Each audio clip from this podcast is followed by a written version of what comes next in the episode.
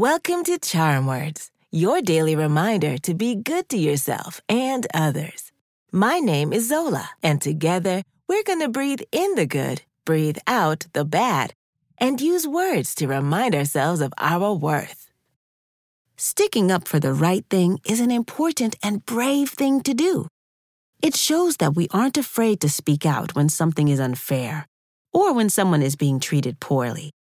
By taking a stand, we can help create a world that's more compassionate. Today's charm words inspire us to be brave and act as allies. Being an ally means supporting people who may be different from us and making sure they are treated with respect and kindness. For example, if we see someone being bullied over their differences, we can speak up and let them know that their differences are something to be celebrated and respected. We should always try to be fair and do the right thing, even when no one is watching us. This means making good choices and taking responsibility for our actions. We need to remember that our actions can affect other people. So it's important to be kind and understanding. Let's do some belly breathing, then we'll do our affirmations. When you breathe in, use your nose and keep your shoulders still.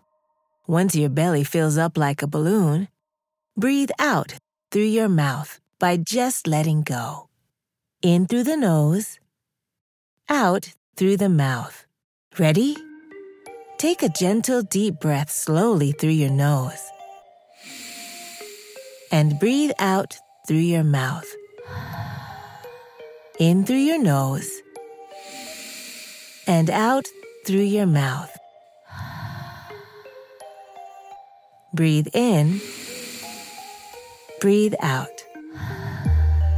One more time. Breathe in. And breathe out. Today's charm words are I stand up for what's right. I'll say it first, then repeat after me. Ready?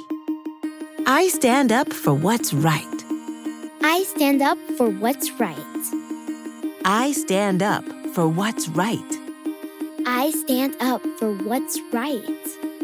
I stand up for what's right. I stand up for what's right. Wonderful! We all have the ability to make good choices. All we need is strength and determination to stick up for ourselves and others. We deserve a high five. On the count of three, high five the person closest to you, or clap your hands together and high five yourself. Ready? One, two, three. These charm words are yours to keep, so put them in your pocket and take them with you wherever you go. You can find us at charmwords.com and subscribe wherever you get your podcasts.